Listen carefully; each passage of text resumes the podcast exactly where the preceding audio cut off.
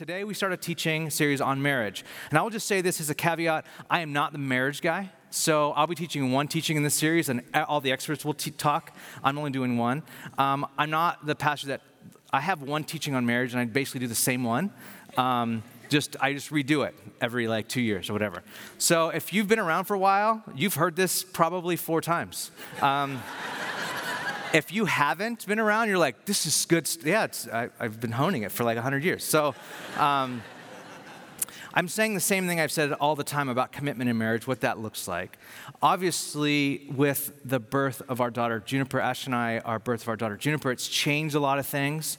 Um, and God has done a, a, really important work in our marriage. Marriage has been really hard for a long time. And so I'm kind of coming at it from a little different angle, but it's the same general teaching. So just I'll just say that. Um, if you have a Bible, please turn to Matthew 19. Now, one last, as you're turning into Matthew 19, one last caveat. If you're single in here, you'll probably be going, why should I sit through a series on marriage? Um, I think it's really important. I'll probably, uh, in the middle of the teaching, I'm going to explicitly talk about how this pertains to single people. But I think this teaching, more than any other teaching I've given on marriage, is actually a really good um, uh, teaching for people who are single, whether you desire to be married or even not desire to be married. Um, so I think this is really important. So Matthew 19. Now, obviously, the context here, if you oh, turn to Matthew 19, the heading over Matthew 19 just says divorce. You're like, wow, this is starting off strong. Um, this is the context uh, of this passage, but Jesus doesn't teach on divorce as much as he teaches on marriage. So we'll talk about that. So I'm going to read up just up to verse 6 to his teaching on marriage, and it goes on from there. You can read that later, but I'm going to read verses 1 through 6 and then I'll pray. Verse 1. When Jesus had finished saying these things, all the stuff he was saying in chapter 18 and 17 and so on, he left the Galilee and went to the region of Judea, to the other side of the Jordan. Large crowds followed him. Crowds were always following Jesus because um, he taught really, really well. He healed and he fed people. So, I mean, he had always had crowds. He healed many people there. Some Pharisees came to, to Jesus to test him, and they asked him this question this is the test Is it lawful for a man to divorce his wife for any and every reason?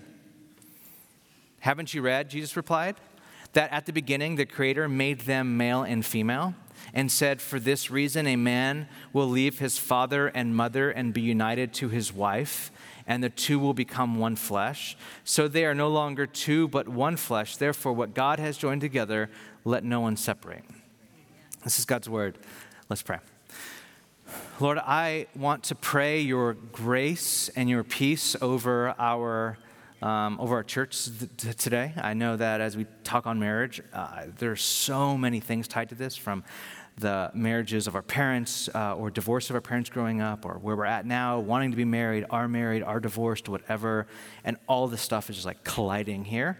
I ask for your spirit to speak in a manifold way where you're speaking this to this person and that to another person, confirming, affirming, and um, even convicting in ways that, that are misaligned, that need to be realigned around you. I submit all of my mind and my thoughts and my heart to you, and I pray that you would anoint me to um, speak your words, words of life. In Christ's name, amen. How does making a commitment happen? How do you make a commitment? Um, when I made the commitment to become a pastor, I remember falling in love with seeing people, namely junior highers, understand the Bible and fall in love with following Jesus for the first time.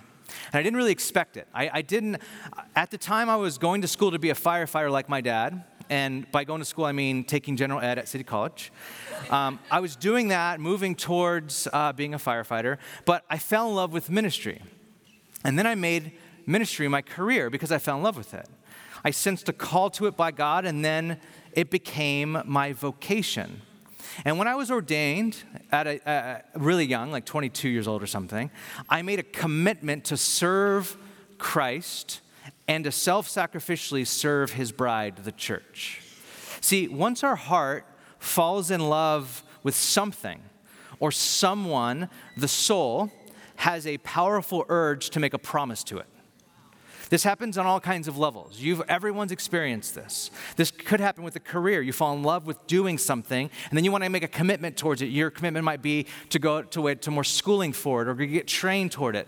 Um, it might happen with a church. You fall in love with the church, you make a commitment for it. You sign up for kids ministry. You start doing something where you, you move toward a commitment. You fall in love with a club or a group or a town or a city, even with a group of friends, and you make commitments towards these things. But among our earthly relationships, there, are, there is no stronger a promise or commitment than in marriage. When I began to fall in love with Ashley, I was 16 years old. I told my dad I was going to marry her. He laughed, like physically out loud laughed at me, like uncontrollably. He was just like, it just came out of him. And I was deeply offended at that time. But I'm, I'm older now. I am, I'm actually older than my dad was when he laughed at me, okay? And being 40, if a 16 year old kid from our youth group came up to me and said they fell in love and they were going to marry this person they're in love with, I'd probably laugh too. But I was, when I was 16, I was in love. And when your heart falls in love with something, your soul wants to make a promise to it. So on our first dating anniversary, I gave Ashley a promise ring that I saved up for and bought at Mervyn's, which is like the Kohl's of our day, right? And I promised myself to her when I was just barely 17. I told her, I love you and I will always love you, I said. And I remember that day like it was yesterday. I remember the, the box the ring came in. I remember going to the store to buy it. I remember what the box felt like in my pocket, all of it. A couple months ago, Ash and I were in a walk uh, in and around our neighborhood. We live by St. Francis Wood, and if you've ever been there, I have a huge fountain there where lots of people go for taking, taking wedding and, and engagement pictures. We're walking through that neighborhood, and we saw a young couple taking pictures. We thought it was like the prom or something. And then, all sneaky like, when the girl wasn't looking, the guy pulls out a box and gets on one knee. And when the girl turned around, there was that moment that happened. And the photographer was obviously on. He's taking all kinds of pictures. And she's like, ah. And then he like stands up and like, ah. And they put the ring on. And Ash and I are like from far, like, yay, all right, yeah, yeah. and then we walk closer to them and we're like, hey, congratulations on your engagement. And they're like, thanks, but it's not an engagement, it's a promise ring. We're in high school. and I was like, wow, like guys take a knee for that these days? Like I didn't take a knee for that. I didn't that I saved that for engagement. That's that's all in, right? I, I remember that intense young love, that love when you fall in love, when you're, especially when you're young, love seeks to want to promise fidelity. When you fall in love, it's not like, I love you so much that I don't want anything to do with you for a long period of time. It's the opposite of that. Is I'm so in love with you, I want to vow myself to you. I want to bind myself to you. Now, maybe you remember that too. Maybe that's a really good memory, memory for you. It might be a very bad, heartbreaking memory for you. The point here is this what love feels like is a desire to move toward promises. Love feels like a desire to move toward dedication, toward fidelity. C.S. Lewis famously says this in Mere Christianity. I quote this at every single wedding that I do. Being in love is a good thing, C.S. Lewis says, but it is not the best thing. There are many things below it, and there are also things above it. You cannot make it a basis of a whole life. It is a noble feeling being in love, but it's still a feeling. No, now, no feeling can be relied upon to last in its full intensity or to even last at all. Of course, ceasing to be in love when that feeling is gone need not mean ceasing to love. Love, in the second sense, love as distinct from being in love, is not merely a feeling, it is a deep unity maintained by the will and deliberately strengthened by habit, reinforced by the grace which both partners ask and receive from God. See, they can have this love for each other even at those moments when they do not like each other. Someone say amen. Yeah, you're like, yes, uh, uh, it's not, not as bad. Being in love, listen, being in love first moved them to promise fidelity. This quieter love enables them to keep the promise.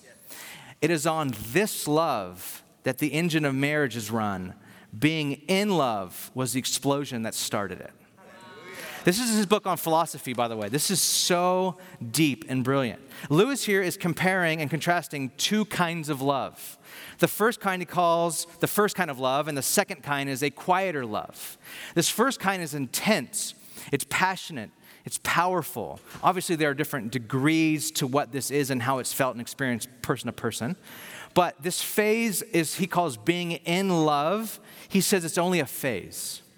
It doesn't last for its full intensity, nor should it last at its full intensity. The second kind of love he calls a quieter love. It's love that is more like a deep unity, one that is maintained not by feelings of ecstasy or attraction or passion, but one that is maintained by the will, meaning you choose it every single day and is strengthened by habit habits of turning toward each other, of making gestures of love and commitment and sacrifice toward each other every single day. Now, some in here will say, well, not us. We're more passionate today than ever before in our marriage. Okay, you're amazing. You don't have to come up and tell me that after the sermon.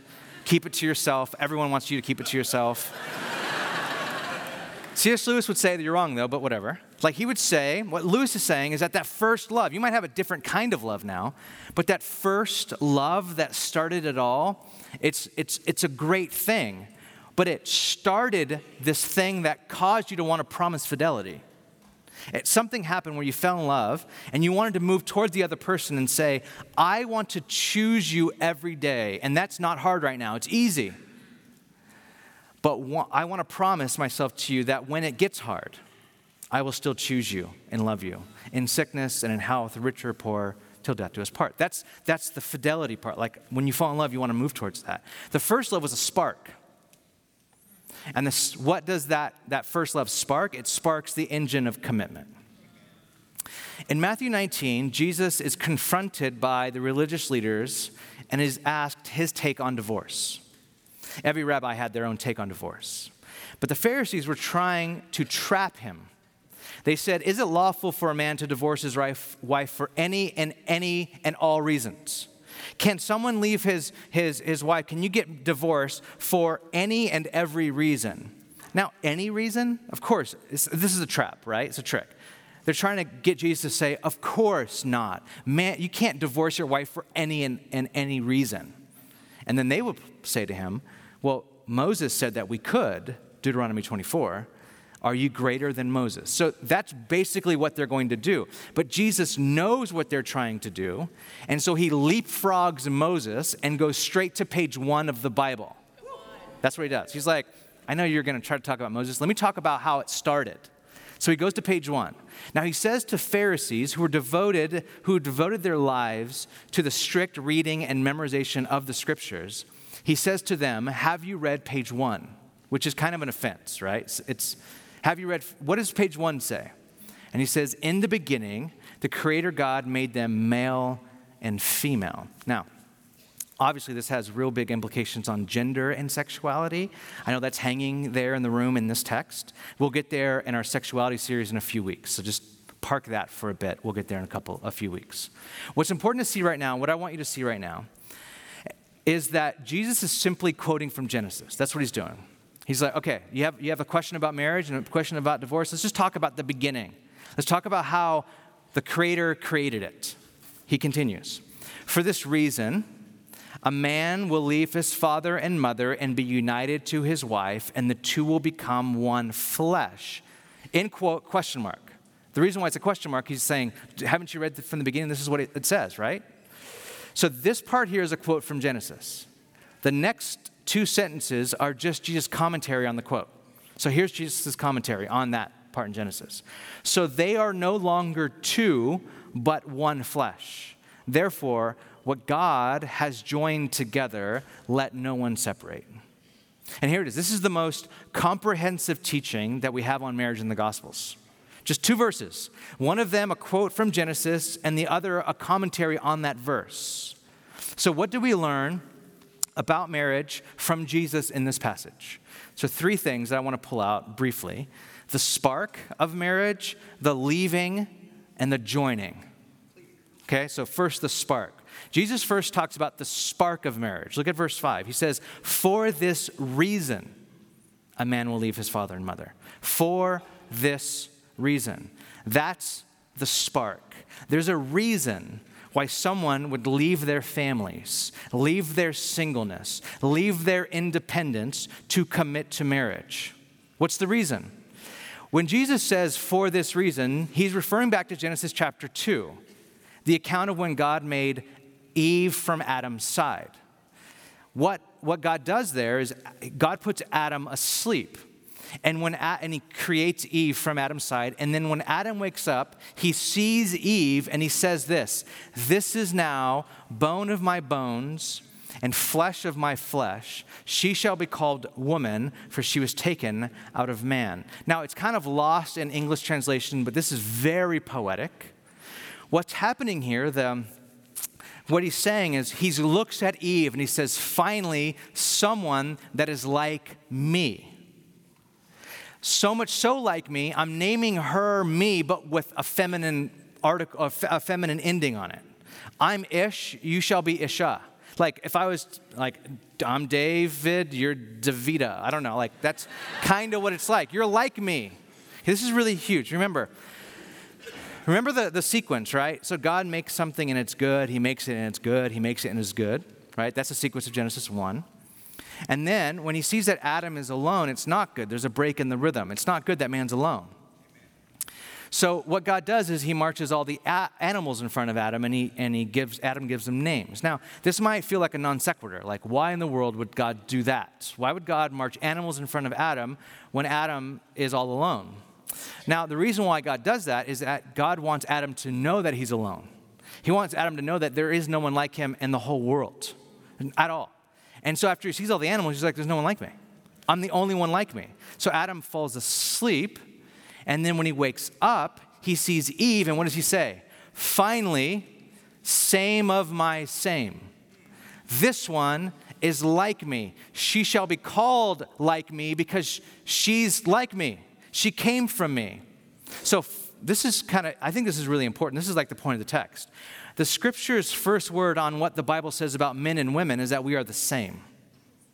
See, I know we read all these marriage books that men are from Mars and women are from Venus and that they're completely different people. We come from completely different plant, planets, but that's not what the Bible says. We're actually the same and we're equal. We're not interchangeable.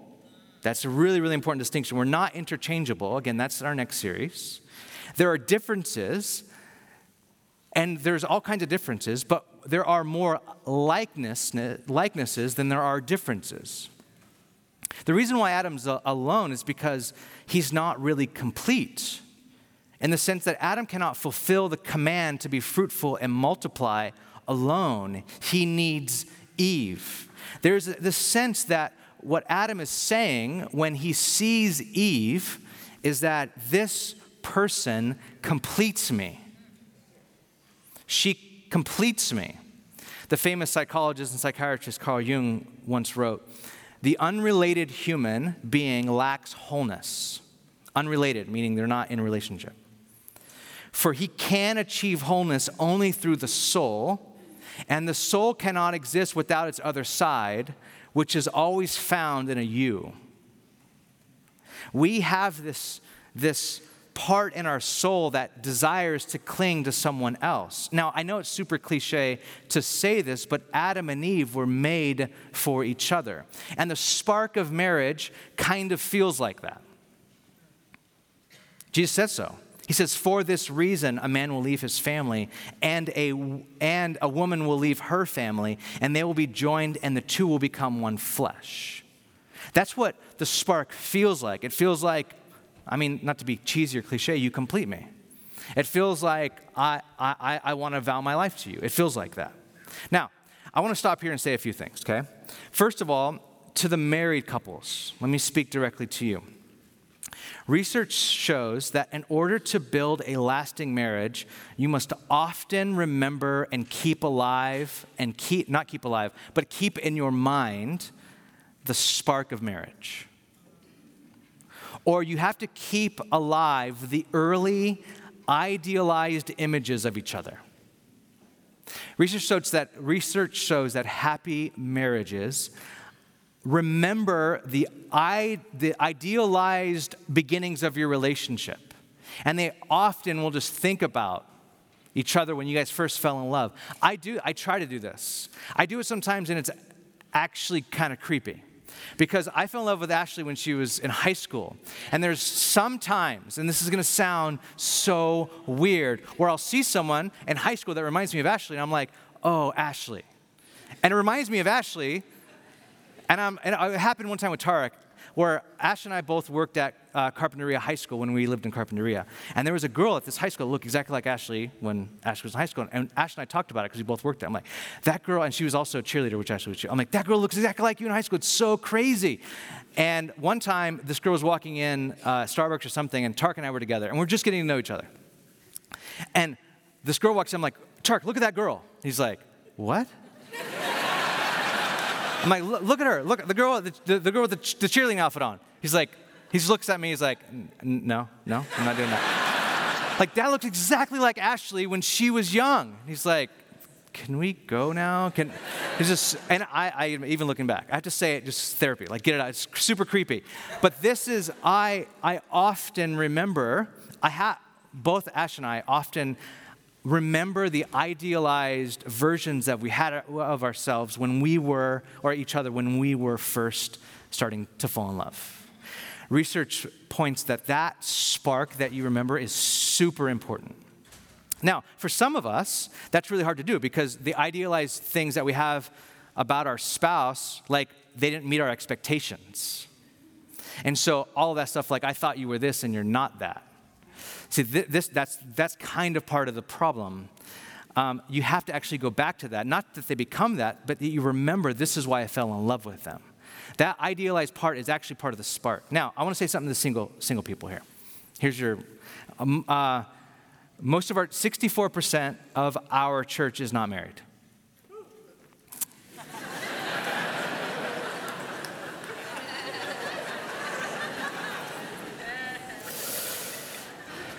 So here we go. So, I, so here's what I want to say right here. This part here, for this reason, this spark that wants you to make a mutual, a mutual promise to fidelity, is the hardest part for many to find. This is really hard. I rejoice every single time I see it happen. I rejoice with my friends when they're in their 40s in their church and this happens. They're in their late 30s, their mid 30s. It's, it's somehow easier when you're young, but it's still not easy. And there are all kinds of factors that play into this sociologically. I don't, I don't, ha- I don't want to really get into all that right now. But the bottom line is this finding this spark, this person, is really hard and it could be really painful. I, and I, there, I, had, I had a whole list of things I wanted to share, but I'm going to have to save this for a series we're doing on singleness later on. But I want to say this here. I want to say, don't give up. Like, don't give up. Here's why the stages you go through to get that spark take a while. You have to go from noticing someone to the stage of curiosity, where you're curious about this other person to getting to know one another over conversation, to those conversations eventually going so deep to the point where you have to vulnerably open the center of who, who you are to this other person, all the way to the stage of taking that risky leap of love. That's, that, that's just the beginning stages of the spark. That takes time. That takes a lot of time. And that might, you might get to stage three and go, this isn't, this isn't working. And you might have to do that over and over and over again. Don't give up. Now, I, there's so much more I want to say about this, and again, I want to save it for our singleness series or uh, uh, a, lecture, a series of teachings we're going to be doing on singleness and all that in, uh, in the fall. So, first, that was the first, the spark. Second, the leaving. So, marriage and the desire to promise fidelity starts with a reason, a spark and we can call the spark love. And love wants to be forever. So we marry, we commit. And what does commitment look like? Well, Jesus says commitment looks like leaving. It's the first thing he says about, about marriage. A man shall leave his father and mother. Marriage commitment first looks like leaving. Leaving what? What do you leave when, when you get married? And that's pretty simple, right? In context, marriage commitments look like leaving your family to start a new family. It sounds simple enough. Dad gives away the bride, son moves out of the house, easy. But we all know it's not that simple. Because our families have a way of living in our bones.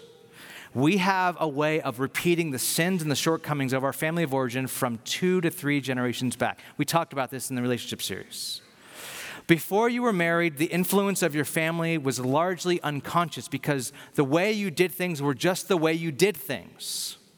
But within months of your marriage, the first months of your marriage, your way of doing things comes into direct contact with another person's way of doing things, and everything kind of collides and blows up, right? So you have all these things from your family of origin. They meet their family of origin. You think, oh, we just love each other. Then you guys, you get married, you move in. All of a sudden, the rhythms start. When Ash and I, for, not not first, it still kind of happens. Um, Oh, by the way, this is a very vulnerable teaching, so I'll share some stuff that like we're still going through right now, live the last 24 hours. So, so I grew up every time I'm in. Uh, again, this is my, this is weird, but whatever. I'm just gonna say this stuff because I don't I don't care. Um, every time I'm in the bathroom for any reason, I lock the door. I grew up with two sisters, and we all shared a bathroom, so privacy is like a really big deal to me. Okay. If I come out of the shower, I'll keep a towel wrapped around me and come out, or come out fully dressed. That's just the way I was raised. Ash grew up as a single child. She never closed the door for any reason whatsoever. And we still argue about this. It's like, shut the door. Why? It's just you. I know, it's just me. And I think there should still be some mystery in our marriage. like some mystery still, right? Or she's like, open the door. I need in. I'm like, not now.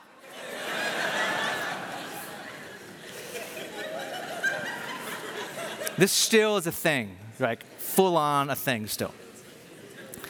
But this is so much deeper. Now that's that we learned that from our family, right? We, we got that from our family, the way we relate, and th- those things those things collide.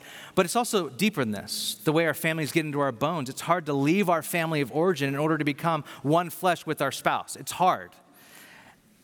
Ash uh, had a very emotionally scattered upbringing. Her parents were very emotionally scattered. Sometimes they were affectionate, sometimes they were absent. She never knew which which parent she's getting when. Um, they were divorced, so when they go to different houses, it was so she's a scat. Her, her, her personality is withdrawing when we argue.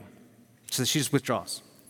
I grew up around abuse and outrage, so I use arguments, like intensity, that sort of thing. I like go after, I had to make myself known, like this is what needs to happen, that sort of thing.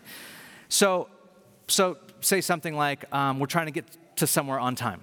So I say to Ashley, Ashley, we have to leave by two o'clock to get there on time.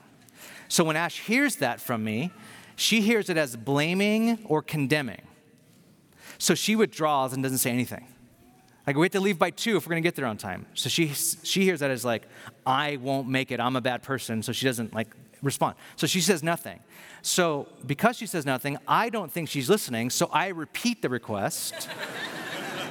but this time with the argument that she's never on time and she doesn't have a good concept of time. And then I give her a timeline of when she needs to be in the shower, and then when she needs to be doing this, and when she needs to be doing that. I feel a lot of judgment in the room right now. a lot. From like half of you, meaning. So at this point, she already feels like she failed at being there on time, so she withdraws even more. This cycle continues until we're late and I'm giving her a lecture in the car about the concept of time, how time works. Typically, I'm super angry when I'm doing this. And we've been doing this for 20 years, ever since we were dating. The time thing hasn't changed much. So basically, what I do now is I lie to her and tell her things start 45 minutes before they do, and that seems to work out, right? But this also this also works out um, in the way that uh, when, we, when we realized when our marriage was not doing well, when we knew we needed marriage counseling, I, would suge- I suggested for, for a few years that we need to go see a counselor. Um, Ash didn't know this until later, but when she heard we need to see a counselor, she basically thought that our marriage ended, had ended. Because one of uh, her, her dad was married to someone, they went to a Christian counselor, and then they got divorced like after a few sessions. So she, like in her implicit memory, just thought it's over. So she never wanted to see a counselor. As soon as we see a counselor, it's going to be over. And so we had to like work through that until like a few years later, she finally realized that where it was coming from, and now, now as long as we don't do that, we can go see one. But withdrawing and the intensity that we both learned from our family, that part we're leaving. We've been trying to leave this. We're still in process, but this is to leave your family. You, there's a, I would say there's a leaving your family. I'm still leaving my family because it lives in me. Ash is still leaving her family. Ash is learning not to withdraw, but to have an opinion and to enter into conversation. I'm learning how to trust and let go of some control.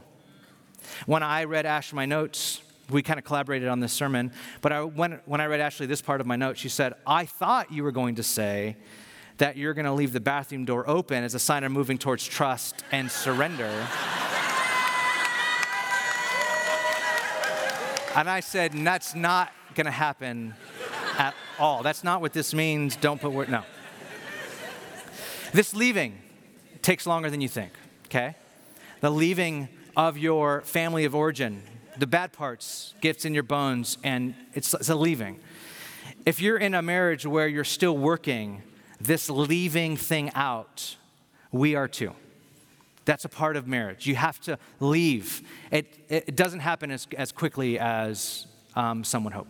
Lastly, the joining. So leaving and to be joined together. Jesus says in verse 6, which is his commentary on marriage, from the passage in Genesis. He says, So they are no longer two, but one flesh. Therefore, what God has joined together, let no one separate. Now, I think Jesus is brilliant in that he can say so much with so few words. He basically gives us an entire teaching on marriage in two sentences. Jesus is saying, when you get married, you are no longer two independent people. You are a new entity. You are a new reality. You are now a mysterious third person. You are a one flesh union. It means that two whole and independent individuals are now one whole interdependent community.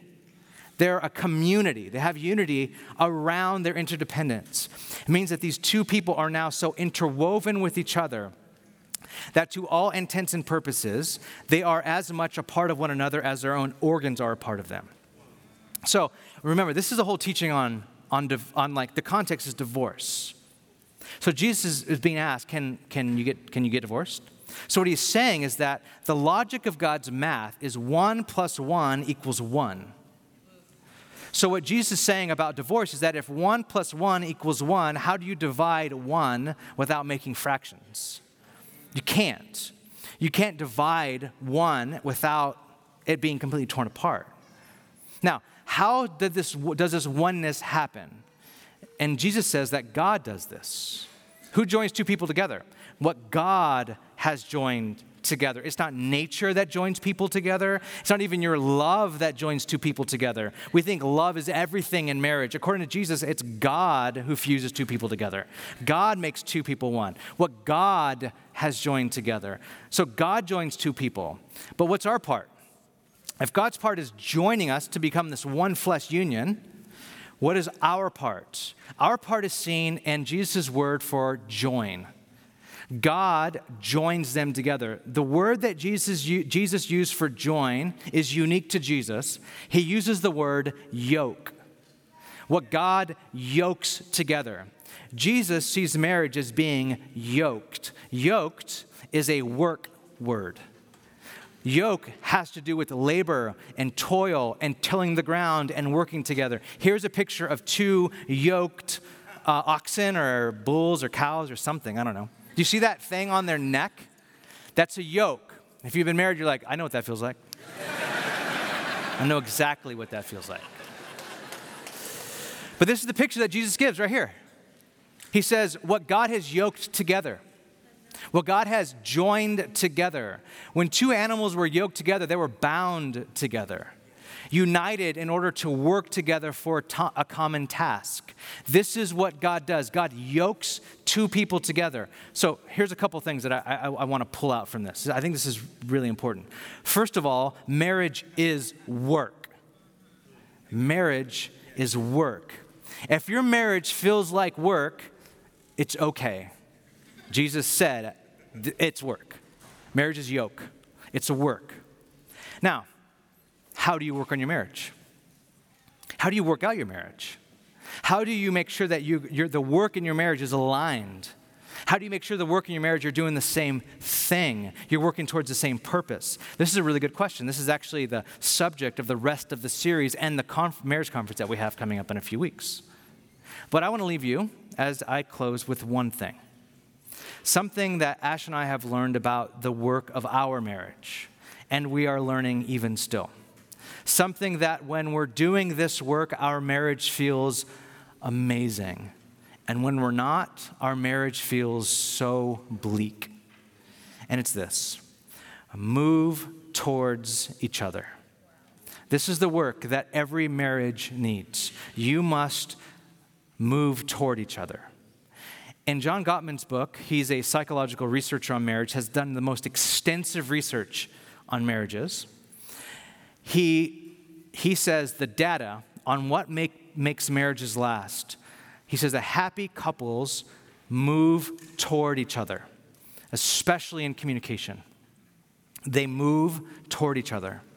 When when a couple when couples continually turn toward each other they are building trust he says he calls them bids.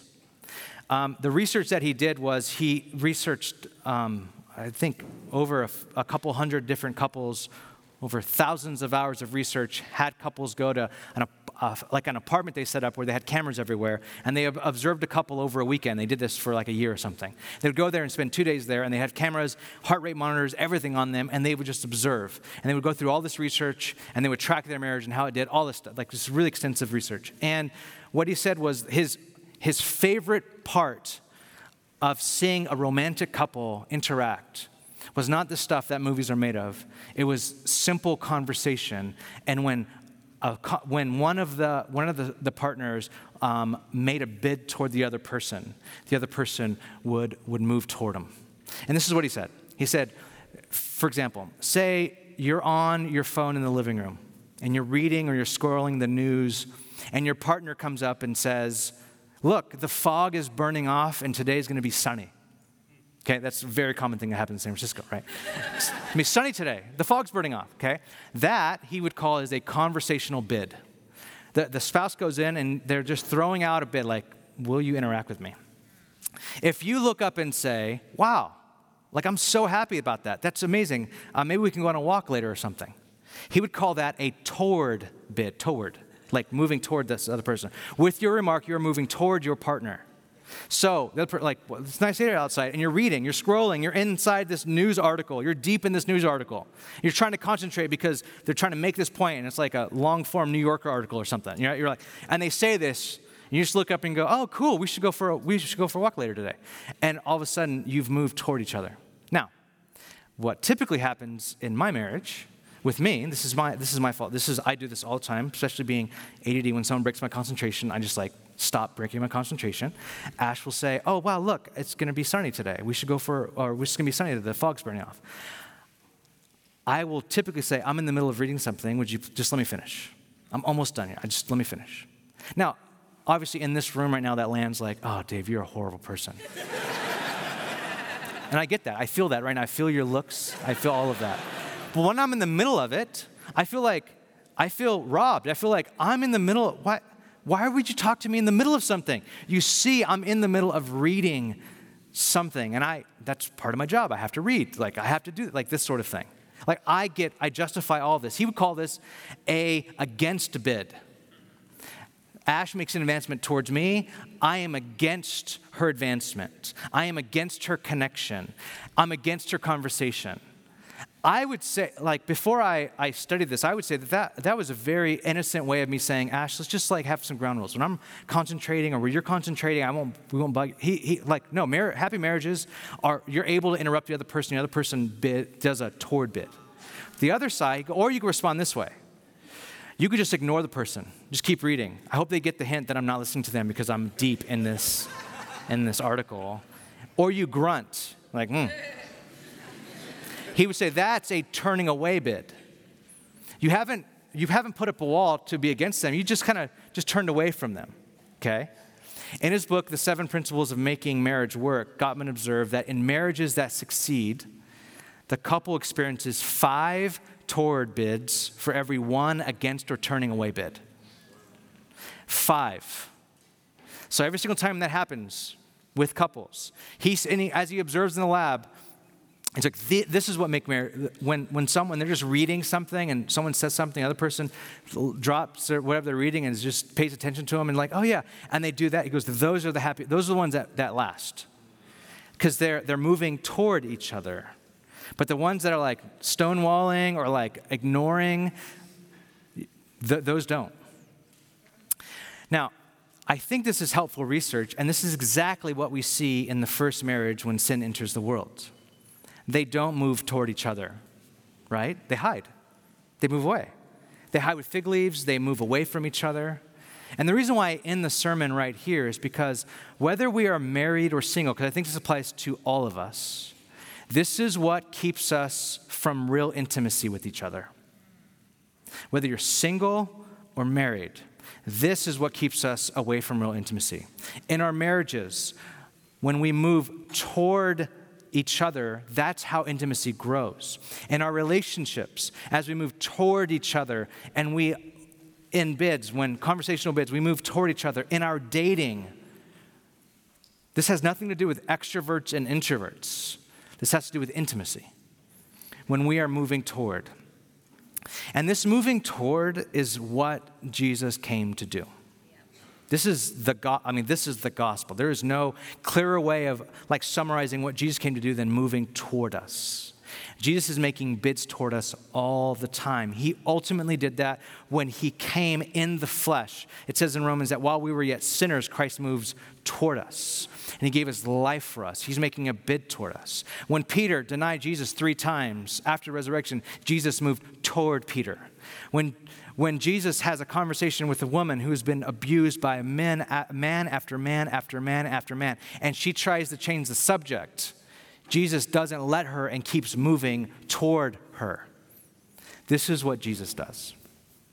And so, as we end and as we close, I know that there's all kinds of ways that God wants to be moving and maybe is moving toward us right now moving toward us in our relationship, moving toward us in things that we have to um, ask forgiveness for or repent from or reestablish in our own marriages in our own singleness in our own dating life whatever it is. Like there's all kinds of ways that god by his spirit is moving toward us and we could ignore it. We could just go uh and ignore it turning away. We can resist it. We can say not now jesus. It's time for brunch or whatever and turn against christ. Or we can actually enter in this is why we have, uh, if you're new to our church, at the end of every sermon, we spend ample time in response. Because we believe that God is speaking all the time. And what we want to habituate you towards as followers of Jesus is moving towards Jesus. Every bid, every inclination, every still small voice, every nudge, everything the Holy Spirit whispers or says or hits you with blunt force trauma right upside your head, you're always moving towards God. So let's do that now. Would you stand with me as we pray?